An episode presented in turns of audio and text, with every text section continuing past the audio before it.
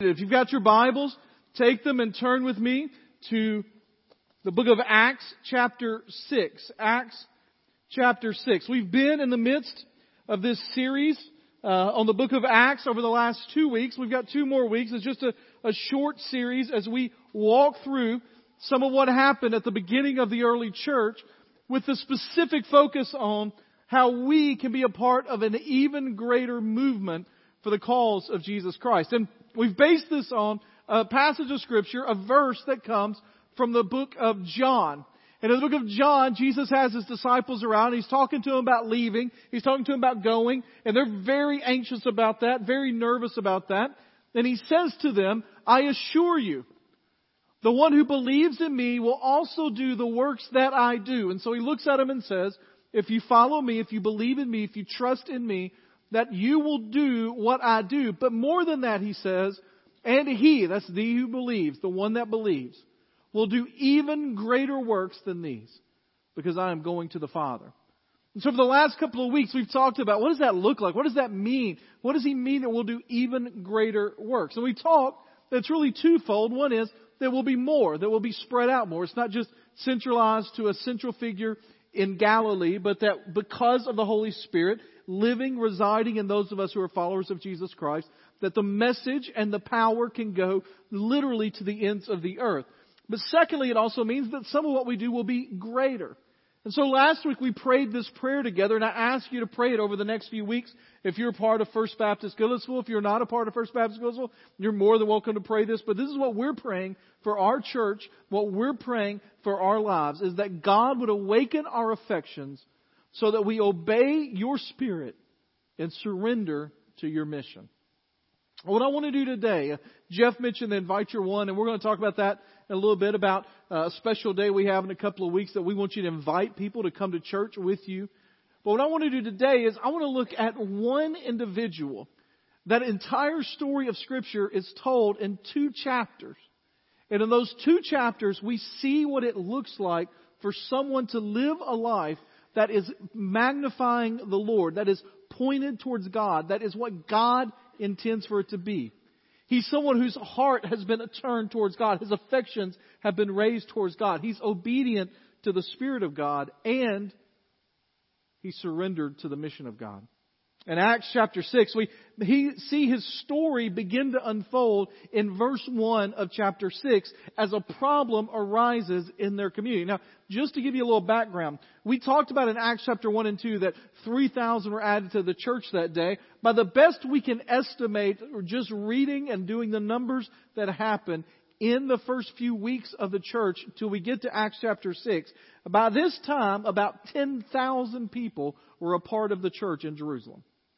10,000 people in one city. Now, just to give you a little perspective, the entire city probably had a population of somewhere around 40,000 during this time. So in just a few weeks' time, one out of every four people in their city had become a follower of this Jesus. Now you can imagine the turmoil that's kind of going on because the first uprising that happened is suddenly this Jesus character comes onto the scene. This man called himself the Son of God. And they have this uproar that happens. He throws things in the temple. People are saying he's the Messiah. The crowd turns on him. He's crucified on the, one of the biggest festivals they have during the year. Uh, 40 days later, uh, people are starting to pray and think about it. 50 days later, somebody comes out and said, he's alive. We've seen him. Y'all have seen him. And now you put your trust in him.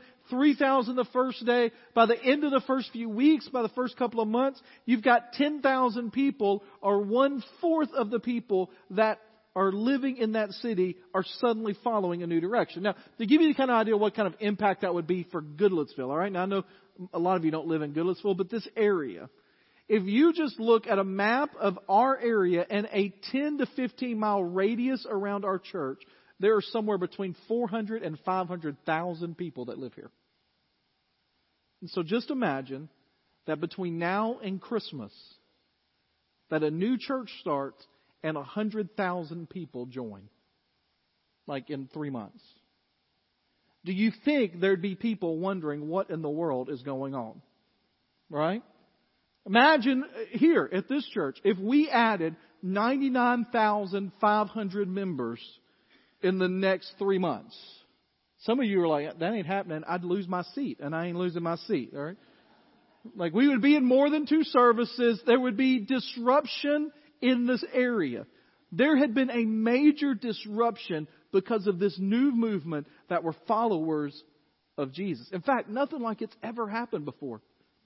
Scholars, not Christian scholars, people that are just historians have said. A guy named Kenneth Scott Latourette, who is a history professor at Yale. Now, I don't know if you know this or not. Yale is not the bastion of Christian education. Right? It is not a stronghold for Christian higher education. But this is what he says. Never, and he, he's a historian, so he doesn't use that word lightly. Never in so short a time has any other religious faith, or for that matter, any other set of ideas, religious, political, or economic, ever achieved so commanding a position in such an important culture without the aid of physical force or social or cultural prestige. It has exploded onto the scene. And the question is how? And why did it move so quickly? I think we see an example of how and why through the life of this guy named Stephen. Now, when you think of the great people of the New Testament, Stephen may not be the first name that comes to mind.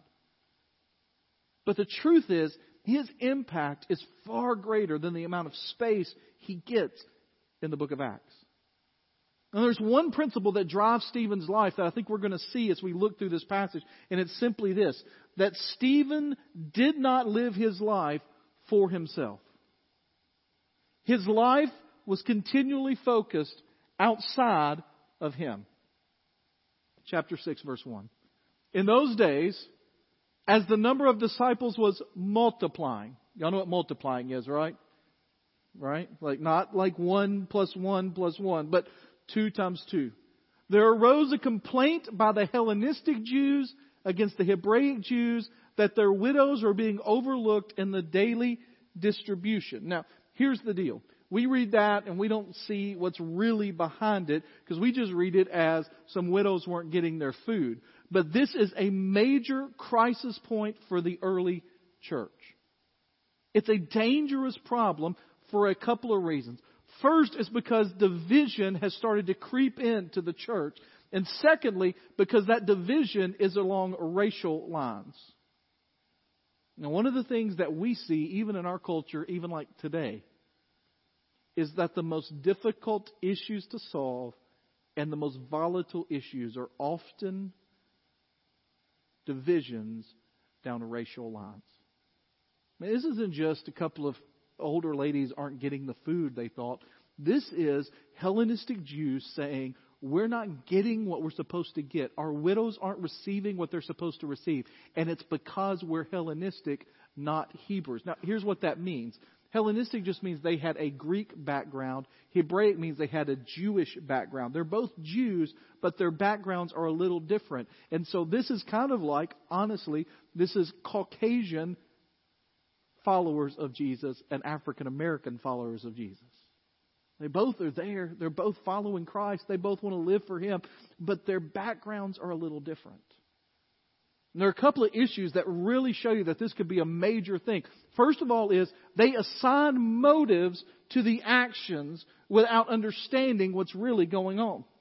It says that the Hellenists complained against the Hebrews. In other words, they assumed the Hebrews were leaving them out because of racial or social or economic reasons.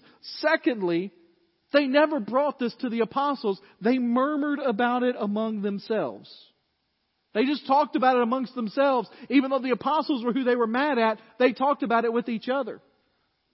They didn't go to the apostles. They didn't say, hey, listen, we just got a question. We wonder if you could help us explain to us. How did the, how is it that our, our widows aren't getting the food they're supposed to get? They just assume they don't like us. They don't want to be around us. It's because we're a different race. It's because we're a different culture. They don't want us. Aren't you glad that in churches today people don't still do that? Where they get mad at somebody and they talk about it with their small group or their Sunday school class, or they talk about it with their friends, or they talk about it over the phone, or they chat about it, or they send text messages about it, and they never go to anybody that is really who they're concerned about. Now listen, This is a significant threat for the early church, and it's a significant threat for any church. Nothing is used by Satan more to destroy a church than distrust and resentment within the church. It's the third time Satan has attacked the church in Acts. In Acts chapter 4, everything gets going, everything gets moving. In Acts chapter 4, he sends government persecution to try to squelch what's happening, and the church continues to grow. In Acts chapter 5, he has an embellishing embezzling hypocrite who tries to lie about what he's giving to the church and he tries to destroy the church through that way and God removes that leader Ananias and the church continues to prosper as it says the disciples are multiplying. And so he goes to another tactic which has often been his greatest tactic and he tries to divide the church by scrumbling and distrust and backbiting. It worked with Israel. He thinks why won't it work with these people? And this is a side note. We ain't even gotten to the sermon really yet, but I want to tell you this that nothing kills more churches than grumbling and complaining. Nothing kills the witness of more churches than people that get upset and don't talk to people about why they're upset. They talk to other people not concerned with the problem about who they're upset with and why they're upset. And here's the truth. Scripture claims, Scripture, Scripture states that if you speak evil of your brothers and sisters in Christ, especially within the local body of believers of which you are a part, and especially when you judge their motives, you are being used as a tool of the enemy of God to help to stir division in his people. Two rules. Always give people in the church, in life, give people the benefit of the doubt about their motives. Can I tell you one of the things? You know, when you when you decide you're going to be a pastor, it's not like you it's not like I just decided, hey, one day woke up and thought, "Woo, I think I'll just be a pastor." Like you feel called to this. This is what God's called me to do. And when you do that, there are some expectations you have, some things that you believe, some things that you hope, some things that you think will happen. But one of the things that has surprised me over my 15 years is the number of times in my ministry when people assign motives to my actions that were never motives in the first place.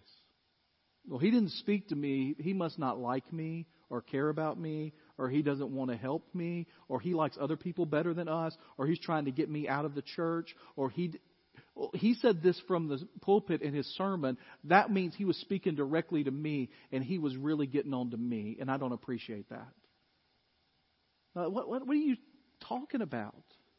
I remember early on in my ministry, it happened with Susan and I both. There was a lady that came and visited our church, and she she said I said something to her and Susan said something to her that both of us were trying to run her off from the church. And she started telling everybody she knew that that, that new pastor's running us off. I was like, "What? I, what are you talking about?" And then I see my own life, and I think in my own life, how many times have I done the same thing? Give people the benefit of the doubt. Secondly, when you have a problem, go straight to the source. Nothing sows disharmony like talking about an issue you have with someone with other people. All right, that's free. That wasn't part of it. All right? Just side note. So here's what happens. They come, complaints arise. Verse 2. Then the 12, that's the apostles, that's the core group. That's the leaders. That's the, the people that are in charge. They summon the whole company of the disciples. I mean, we're trying, we're talking about here, what we understand from scriptures, they got as many people as they could together. You're talking about thousands of people, alright? And said, it's not right for us to give up preaching to handle financial matters. Now, there's a whole other discussion about pastor responsibilities and what's happening here. We're not going to get into all that today. But they say, listen, our job, and they'll say this in a second, is to teach the gospel and to pray. And that is our job. We can't be concerned with all this other stuff. One of the things that's happened in churches today across the nation is when you ask congregations their expectations about what a pastor should be, what they should be good at, the last one I saw from the Barna group was there were over 35 things that churches said their pastor ought to be really good at. 35 different things. And we'll talk about why that's detrimental to the church in a few minutes. But the apostles said the only thing we can do right now, and uh, granted, the church is exploding. The only thing we can do right now is teach the gospel and pray. Therefore, brothers, select from among you seven men of good reputation, full of the Spirit and wisdom, whom we can appoint to this duty. But we will devote ourselves to prayer and to the preaching ministry. It goes on. The proposal pleased the whole company. They're all excited about it. And so they chose Stephen. First time we see his name, Stephen. A man full of faith and the Holy Spirit and Philip and a lot of other Greek names that are hard to pronounce. Prochorus, Nicanor, Timon, not Pumbaa, but Parmenius, and Nicholas, a proselyte from Antioch. And they had them stand before the apostles who prayed and laid their hands on them. There is significance, by the way, in all those Greek names. Because Hellenist meant that they were of Greek background. Those were the ones that complaining. The people they elevate to new leadership status are all Greek. They are diversifying. All the apostles would have been Hebraic. They are diversifying their leadership team with these seven guys. But here's what I want you to notice about Stephen. It tells us right off the bat. Remember, the requirement was they had to be good reputation and they'd be full of the Spirit and wisdom. And it tells us Stephen. Stephen's the only one that gets an extra explanation. Stephen, a man full of faith and the Holy Spirit. Here's one of the things I want you to see as we talk about Stephen throughout this day, as we look over these two chapters about his life. There is a reverence from the writer Luke and from the apostles about Stephen because of the way he gave his life for the cause of Jesus Christ. And so every time they mention Stephen, there's a little disclaimer about him. Here, it's a man full of faith and the Holy Spirit. They had them stand before the apostles who prayed and laid their hands on top of him. So they said to him, Listen, this is what we got. We got you guys. We've set you apart. We want you to do this. We want you to wait on tables. Look at verse 7. So the preaching about God flourished. The number of the disciples in Jerusalem multiplied, and a large group of priests became obedient to the faith. So here's what happens. I love this. Satan tries to stop the church in chapter 4 through government persecution. The church multiplies. Satan tries to stop the church in chapter 5 by an embezzling hypocrite. The church multiplies. Satan tries to stop the church through disunity in chapter 6, and the church multiplies. Jeff talked earlier about what's happening in China, what's happening in Asia, what's happening in Africa. What's happening in a lot of those places is the government is trying to restrict Christianity, and Christianity is multiplying in the face of persecution. And what we see here is simply this. There's a problem. They're not getting their food. We got to do something about it. Here are seven guys. Go work. And it shows us the first thing I want you to see in Stephen's life. And you've got something to write down, write this down. That true Christian service begins with humble service. True Christian commitment begins with service through humility. The core of Christian commitment is service. Stephen is introduced to us as one of the seven servants. His job was not glorious. He waited tables for widows. We find out later he's a capable leader. He's a good public speaker. He's a good theologian. He's a preacher. But he didn't say, wait, wait, wait, wait. You need us to serve tables?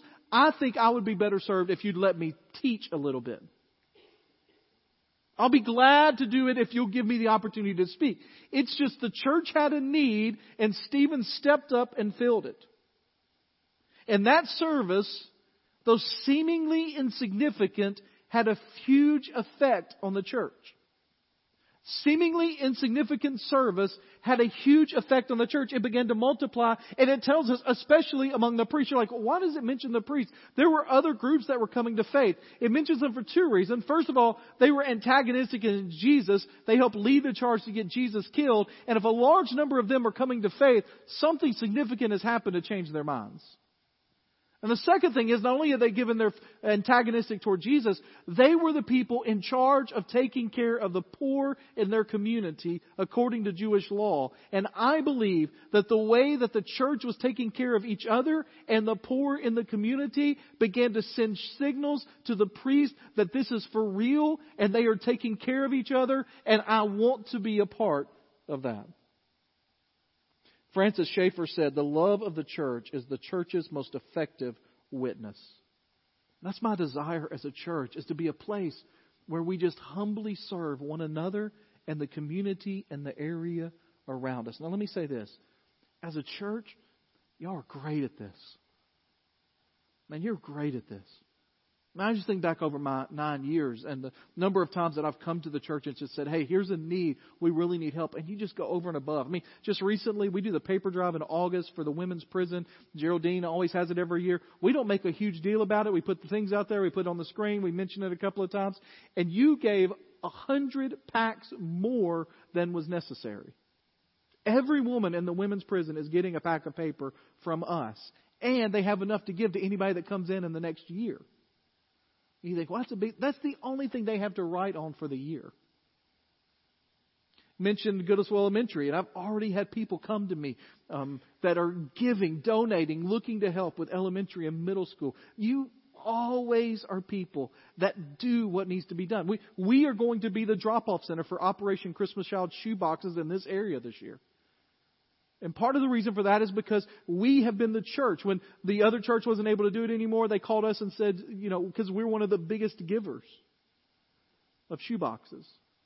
We have women every month that go to the next door ministry. We have men that every month drive to Lynch, Kentucky, sometimes multiple times a month to help people out. You as a church are great at that. We got people right now, you don't know this. We got church members, some of you know this, but a lot of you don't know this. We got church members right now at this moment in a brand new worship service for a church that is having their first worship service in Las Vegas, Nevada. In fact, I got a picture this morning. We got that. All right. So there's Randy. I asked for a picture of Randy and Lisa, and Lisa sent me Randy and Phil. That's my father-in-law. But there's a brand new church starting today called the Well Church in Las Vegas, Nevada. And Randy, uh, just a couple of weeks ago, uh, my father-in-law said, "Hey, we need some help putting cabinets up." And the best guy I know to work for that kind of stuff is Randy Brooks. So he called Randy and Lisa said, "Y'all want to go to Las Vegas?" They said, "Sure." We'll go to Las Vegas. Randy, I need you. And Lisa said, if you're going to Las Vegas, Randy, I'm going to Las Vegas. And so they, they loaded up on a plane last Friday. They've literally planned this three weeks ago. Got on a plane Friday, have spent the weekend getting that building in a strip mall ready for the first worship services. And at this moment right now are worshiping with the Well Church in Las Vegas in their first ever worship service. Just people like, listen, I, I want to help. This is what I want to do. But here's the thing you're great at it. But the name of the series isn't just great. I want to be even greater. I want to be a church that's known as a church that loves each other and loves our community. I want every Sunday school class to have a project where they are working together to do something in this community for the glory of God and to help our neighbors. And the truth is that we can't be an effective church unless every single person is involved. We can't be we can't be a healthy, thriving church unless every single person is involved. You say, well, what, what does that mean? Where do I need to get involved? I'll tell you three ways to figure out where you need to get involved. First of all, ask, what am I good at and how can it help? Secondly, what am I passionate about and where can I help? And thirdly, where do they need help? Can I tell you this? I do not believe Stephen was passionate about serving tables for widows. He was a preacher. We're going to see that in a second. That's not what he's passionate about, but you know what he said? It needs to be done. The church needs it. I'm going to not think about myself or what I might get from it or attention I may get. I'm just going to do it. Scripture says that we as a congregation if one of you is not doing what you've been called to do, you are harming the entire community. I just finished reading a boat that I loved. Uh, I highly recommend it. It's called The Boys in the Boat, and it's about the 1936 Olympic eight man rowing team. Now, here's a picture of them right here. Uh, 1936, you can tell they won the gold medal. They won the gold medal in Berlin in a race that was rigged for the Germans to win because if you know anything about history, 1936 Berlin, a guy named Hitler was in charge and he rigged most of the Olympics for them to win.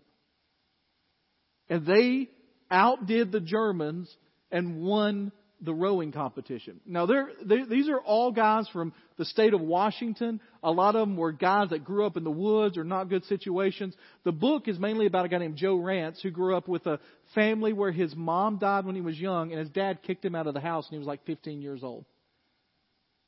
He would have to work the entire summer just to make enough money to go back to school at Washington, where he was a part of the rowing crew with all of these guys. In fact, one summer he heard news that they were building a big dam at the Grand Coulee, and so he went there just to see if he could get work. And that summer he worked strapped to a wire that would swing out from the top of the dam with a jackhammer, and he would jackhammer the face of the dam push himself off, go to the next spot, and do it again all day long just so he could go back to Washington to row. The guy that was not their coach, but a very important part of their team was a, a guy named George Pocock. And he grew up in England, as far away from the woods of Washington as you can imagine. He grew up on the Thames River. Has, his, his family was Oxford trained in rowing. His job was he built the boats and helped to put the teams together. I'm reading this book, and it's this fascinating story. And you get to the middle part of the book, and there's this whole section about what makes a good team. And this is what he says. He says, every team that has ever been good, and by the way, this team is considered possibly the greatest rowing team in the history of the world. He said, every team that's ever been good has a couple of components. First of all, they're all completely different. He says you can't have the same guy every seat. There are eight seats. Every seat has to have a different kind of guy. He said if you get all just big burly bus guys, they're all going to end up fighting and tipping the boat over. If you get a bunch of little guys, they're all going to scrap and fight hard. They're going to go far but not very fast. He said in every seat you have to have a different guy. He said but this is the case. When they all get in that place, when they're all completely different, when the race starts, they have to pull as if they're one person. As I'm reading that, I think He's been reading 1 Corinthians 12, where it says that we are one body, formed of many members, work together, and that what has to happen for a church is that we have to serve one another and the community as if, even though we are completely different, every time we're pulling the oars, we are pulling as one. And what you see in Stephen's life is he's introduced to us as that guy that just pulled his weight. This is what Scripture says about Steve. We have to go back to where we were a minute ago, Steve. To verse 51, where it says, He teaches, um, right here it says, Stephen, full of grace and power. Notice how every time it says Stephen, it gives us a disclaimer, right? Full of grace and power, was performing great wonders and signs among the people. So Stephen is just serving tables. And as he's serving tables, he's sharing about God. And as he's sharing about God, God is blessing and people are coming to faith. That gets him in trouble. The people start to um, get mad about him. The leaders, the religious leaders, get mad, and they pull him before him. Stephen, layman, not an apostle, not a priest, just Stephen, gets called before the authorities, and these are the same authorities that had Jesus killed, and they basically say, Explain yourself. And Stephen gives the longest sermon in the book of Acts, which I am not going to read right now. And God's people said, Amen. Some of you are like, go ahead and read it. Well, you can. Go back and read chapter 7, all right? But he does this whole thing, and his point basically is twofold. First of all, he tells them, you've resisted every prophet that's come until you resisted the last one, Jesus, and he's the most important. And secondly, you can't save yourself, and the law can't save you. You gotta do something about it. But here's where I want to end. I want to show you where it comes from. In chapter 7, verse 51, if you've got your Bibles open or you're, you're on your smartphones, go there. Chapter 7, verse 51. He says this to them, alright? This is his invitation. You stiff-necked people, uncircumcised in heart and ears, you always resist the Holy Spirit. You stiff-necked people with uncircumcised hearts and ears. You are always resisting the Holy Spirit, just as your ancestors did. So do you. Which of the prophets did your fathers not persecute? Which of the ones did they give a free pass? None of them. And then he goes on to say this. They even killed those who announced beforehand the coming of the righteous one, whose betrayers and murderers you have become. This is not a seeker friendly invitation. Right? And then he says this to end it. You received the law under the direction of angels, and you have not kept it. Here's what he says to him. Basically, he calls him stiff necked. Now, that is not a positive term. Okay? He's not like, boy, y'all are a bunch of stiff necked people. Aren't y'all glad about that? Like, that is not a popular term. What that means is you are a group of people that will not change. I, I read this week one of my favorite uh, it's an illustration I've heard before. I may have used before, but I love the illustration. It's from a pastor in North Carolina named J.D. Greear, who um, talked about going to a leadership conference one time, and as he was at the leadership conference, um, the, he said the atmosphere. JD said, "I grew up conservative Baptist. That was my background." He said this particular church was not conservative nor Baptist. He said they had really wild, uh, wide aisles for people to run up and down and shout and scream and dance. He goes, which is, you know, nothing wrong with that, but that's not me. And he said at the end, the pastor said, I need everybody that's in leadership position in a church to come forward. I'm going to pray over you and bless you. J.D. Greear said he was watching and he said every person he prayed over, he'd put his hands on and they all fell out. JD said, I, he said, I just said to the Lord real quick, I said a prayer real quick, and I said, Lord, if you want me to fall out on this floor and start shaking and have Jesus tattooed on my chest, I will do it. But I'm not going to let that man knock me down. Okay? And so as the guy came down the row, he got to J.D. Greear, and he said, This is back when I was a little more stubborn than I am now. He put his hand on me, and he started to pray. And he said, The more he prayed, the more forceful the hand got. And he said, I decided I was going to push back. And so as he pushed on my head, he said, I got my neck as stiff as it could be. And I pushed back into his hand and just said, You're not pushing me down. He said the guy prayed over him, he pushed pushed and finally he left. And he said, as he walked to the next guy, he just went, You stiff necked son. He's like, I didn't mind that then, but they minded it when Jesus, when uh, Stephen said it to him about Jesus. And then he calls him almost something vulgar you uncircumcised of the heart. He tells them, the truth has come to you. You didn't want it. You didn't listen to it. You didn't obey it. You are the people that God has entrusted with the truth of His Word. You are the people that are supposed to be leading other people, and you have failed your people. You say you want the truth. You can't handle the truth.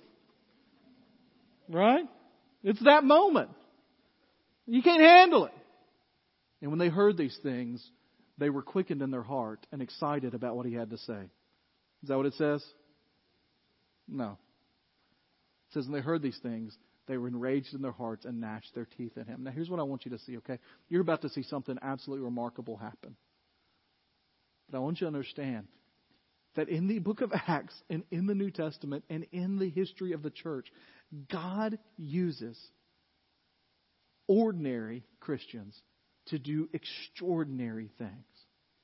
I use the word ordinary in air quotes because we're all ordinary. One of the things that's happened in the church is that somehow we've got this idea that the ministers, the staff, the leaders, the Sunday school teachers do the ministry, and everybody else just kind of is here.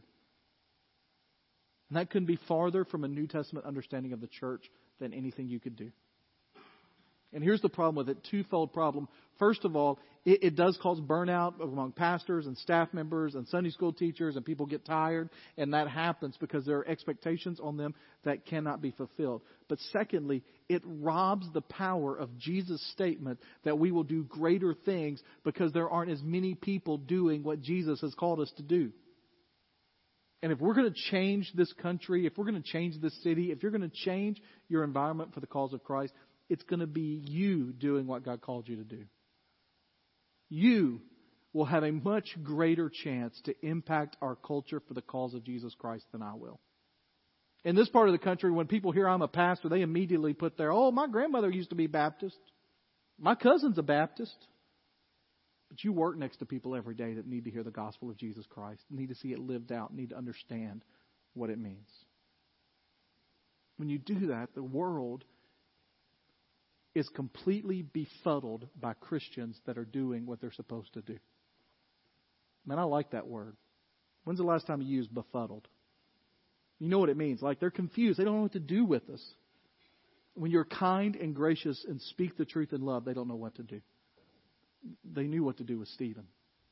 So Stephen is there.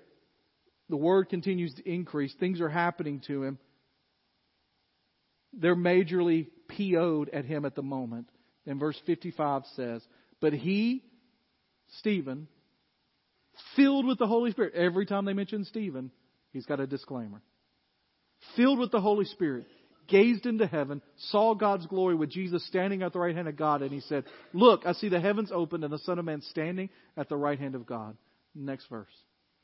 Then they screamed at the top of their voices. So Stephen is just looking up going, woo, I see heaven open. I see Jesus standing before me. I see the glory of God. And they are tired of it. And so they literally put their fingers in their ears and go la la la la la la la la la la as loud as they can. And they run after him. They grab him. They threw him out of the city and began to stone him. Now listen, this is not like pick up a little rock and throw it at him. This is pick up boulders and throw it on him disfiguring with every single blow, parts of his body being crushed with every stone. And the witnesses laid their robes at the feet of a young man named Saul. Is that guy important? Kind of important, right? They were stoning Stephen as he called out, Lord Jesus, receive my spirit. He knelt down, cried out with a loud voice, Lord, do not charge them with this sin. And saying this, he fell asleep. Here's the last thing I want you to understand, all right? Not only does service, what gets us showing our Christian commitment, not only that ordinary Christians are what God uses, but listen to this. The will of God sometimes in your life will be painful. This is ultimately painful for Stephen. The reason Stephen's such an important story, he's the first martyr in the entire New Testament, but also because of this. It's because of his death that God uses to begin to prick the heart of a guy named Saul who would become the greatest evangelist in the history of the world. And the question is are you willing to suffer? Are you willing to not get everything you want to see the cause of Christ advanced? We're praying that prayer that God would turn our affections towards Him, that we would obey His Spirit, and that we would surrender to His mission. And my question to you is have you done that? And is life about you? Or is it about following the direction of God, like Stephen? Let's pray together.